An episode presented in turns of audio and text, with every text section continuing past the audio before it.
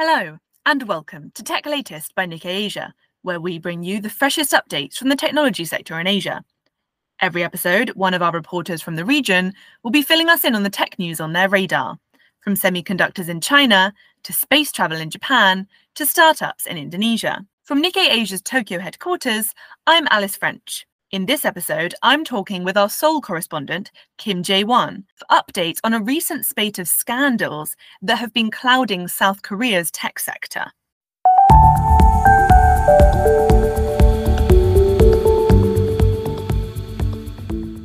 Hi, Jae-won. So great to speak with you today. Thank you for having me. So, you've kindly come on today to tell us about Terraform Labs and its embattled founder, Do Kwon, who's been back in the headlines in South Korea this past week for all the wrong reasons.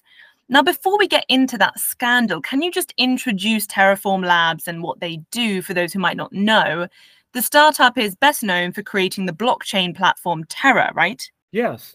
Do Kwon and Daniel Shin, they co-founded Terraform Labs in Singapore in 2018 after studying in the US. Kwon studied computer science at Stanford, and Shin studied economics at Wharton School. Kwon is 32 years old now. Uh, he grew up in Seoul and studied in a prestigious high school where children of Samsung's Lee family also attended. It looks like a perfect combination of two geniuses for the blockchain company, as one studied computer science and the other economics they launched stable coins called Luna and Terra USD. They were called stable coins because their values were designed to be pegged to the US dollar. And they paid about 20% of yield on deposit of Terra, attracting huge investment. They were so successful that their market value reached $60 billion, ranking the number six in the global crypto market. Everything you've said so far is kind of sounding like a success story, but right now Kwon is in Montenegro, more than 8,000 kilometers from Seoul, right? How did he end up there? What's going on? It turned out that Luna and Terra USD were, in fact, unstable uh, in the 2022 crash. It's still mysterious how the death spiral started. In May 2022, an unknown investor swapped $85 billion of Terra with a little bit less of USDC it is another stablecoin based on Ethereum. That large transaction pulled down the value of Terra and raised questions about sustain, sustainability of the coins in the market. And sometime later, a large amount of runs happened in the market, pulling their values to almost nothing. There are still some conspiracy theories on the causes, like a hedge fund involvement, or some people suggest that the coins have structural errors in itself because their values were not backed by real assets, but by computer algorithms. Anyway, since the crash, investors filed complaints with the authorities in South Korea, Singapore, and the US. And Kwon just disappeared. But at that time, he still tweeted saying he was not fleeing. However, he was arrested in Podgorica airport in Montenegro with fake Costa Rican passports last year as they were on the run from South Korean prosecutors. Kwon has also been pursued by US authorities. I see. And this week, around a year on from Kwon's arrest, he was again back in the headlines after the extradition of his associate, Han Chang-jun, to South Korea.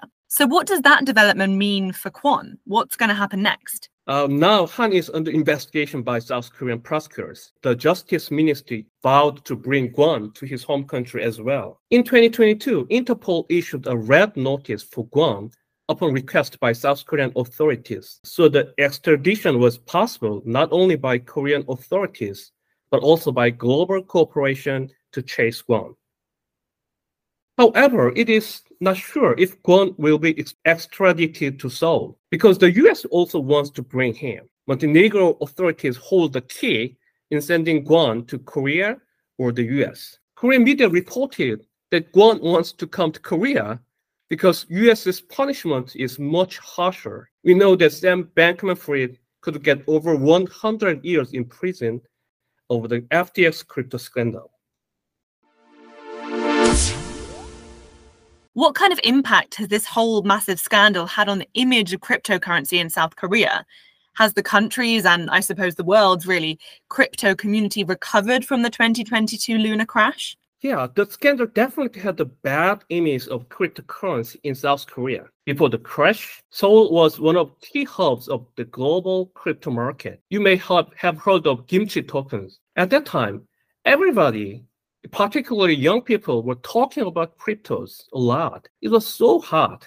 That was a very common topic people talked about, like weather or sports games. But now, few people are talking about it. But globally, uh, Bitcoin ETFs are trading in the Chicago exchange, so it has become easier to trade, and the market has recovered. Not fully though, but has recovered for the past few years.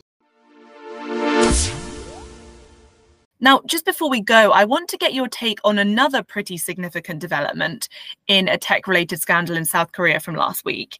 Now, while Kwon continues to try and run from the authorities, Lee Jae-yong, who is chairman of the electronic giant Samsung, has just been found not guilty of fraud and stock price manipulation in a case that's been going on for over three years, right? What's been the reaction to that outcome in Seoul, and has it been good news for Samsung as a company? Oh, thank you for asking this question. Yes, Lee was acquitted from all 19 charges including stock manipulation and accounting fraud. In fact, it was surprising to me because I thought he may be given at least a suspended jail term, considering the seriousness of the charges. But the court ruled that he was innocent. It goes back to 2015 when two Samsung companies, Cheil Industries and Samsung C&T, merged. Prosecutors accused Lee of leading the merger to strengthen his control in the group by hurting C&T shareholders' interest. Prosecutors argued that Lee manipulated C&T stock price and committed accounting fraud to boost Cheil's value as he owned a key stake in the fashion company. But the court denied this. Prosecutors appealed this to a higher court, so we will see another round of legal battles this year.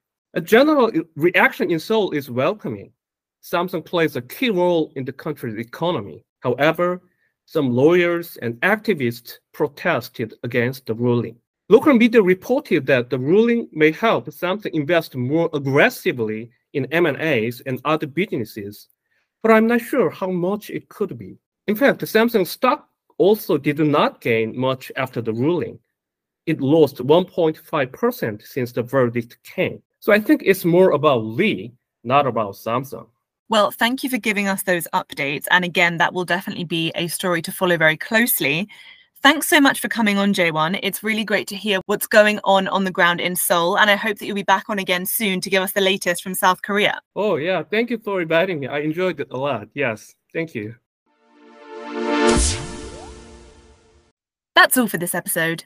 You can read more of Jae-won's reporting, along with a host of other stories about Asia's tech industry, on Nikkei Asia's website asia.nikkei.com. And if you like what you hear, why not subscribe to our weekly Tech Asia newsletter, which will be delivered to your inbox every Thursday. There's a link to sign up in the show notes. And whilst we still have you, if you're enjoying Tech Latest and would like to support us, please do give us a follow on whichever podcast platform you use. We also really appreciate any reviews you can leave, as these help new listeners to find our episodes. And finally, a reminder that from now on, we will be releasing our new episodes on Tuesdays instead of Friday. Thank you very much for listening and check back in next time for more updates on the tech trends that matter.